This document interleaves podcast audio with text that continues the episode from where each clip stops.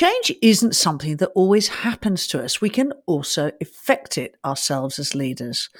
When products, structures, or approaches need to be transformed, there are some tried and tested approaches about how to bring your people along with you and make them feel part of the solution going forward. I'm Pia. And I'm Dan, and this is Spotify Connect.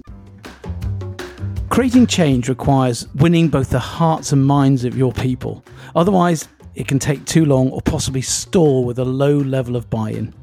John Kotter's eight step leading change model is the most used and applicable in a range of situations. But we've abbreviated it to just four phases to make it a little easier to remember, but also you can see it in its full entirety and attached in the show notes. So, phase one create urgency and get people on board. Oh, this is so important to create momentum and get your coalition of the willing interested in the end result. You need loads of energy and a compelling narrative. Phase two is to create an inspiring strategic vision with a clear line of how the future will look different from the past and communicate that clearly to a growing number of people. Paint the picture of how the collective can be unified in the pursuit of achieving the goal together and talk about it with people and get their feedback.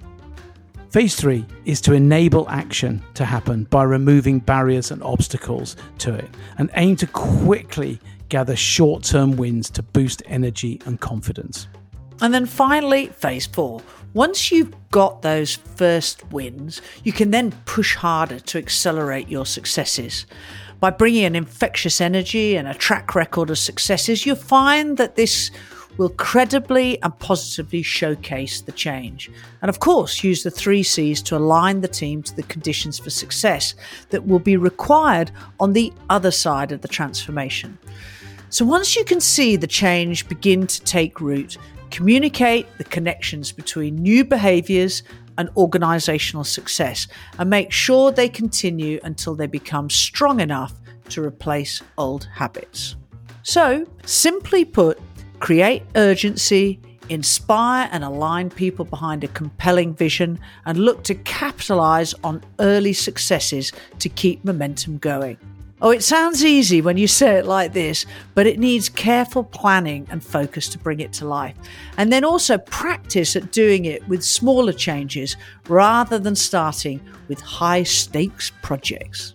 Yeah, so this week, think of a project or initiative that you'd like to lead that you know will require a change from old ways to new ways. They could be simple examples such as ways of completing and inputting information, creating a new way of working, agile for instance, or creating cross functional ways of execution. Plan for the change using the four phases of Kotter's eight steps, and then notice the level of engagement and where there may be challenges. Once you've found some practices that are working well, you can apply the learnings and approach a bigger project.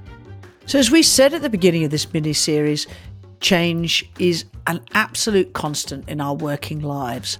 Understanding the psychology behind it, as well as the phases that we often go through to accept change, helps us to make better choices and respond consciously. And as a leader, will also be required to lead change from the front. So, being aware of these key elements that will drive greater adoption will be very useful. Knowing what change is and being more aware of how to navigate and lead within it is probably the most important skill of modern 21st century leadership. So that concludes our mini series on change and sets you up for the final chapter of your Connects Rockstar Team Skills. So see you next week.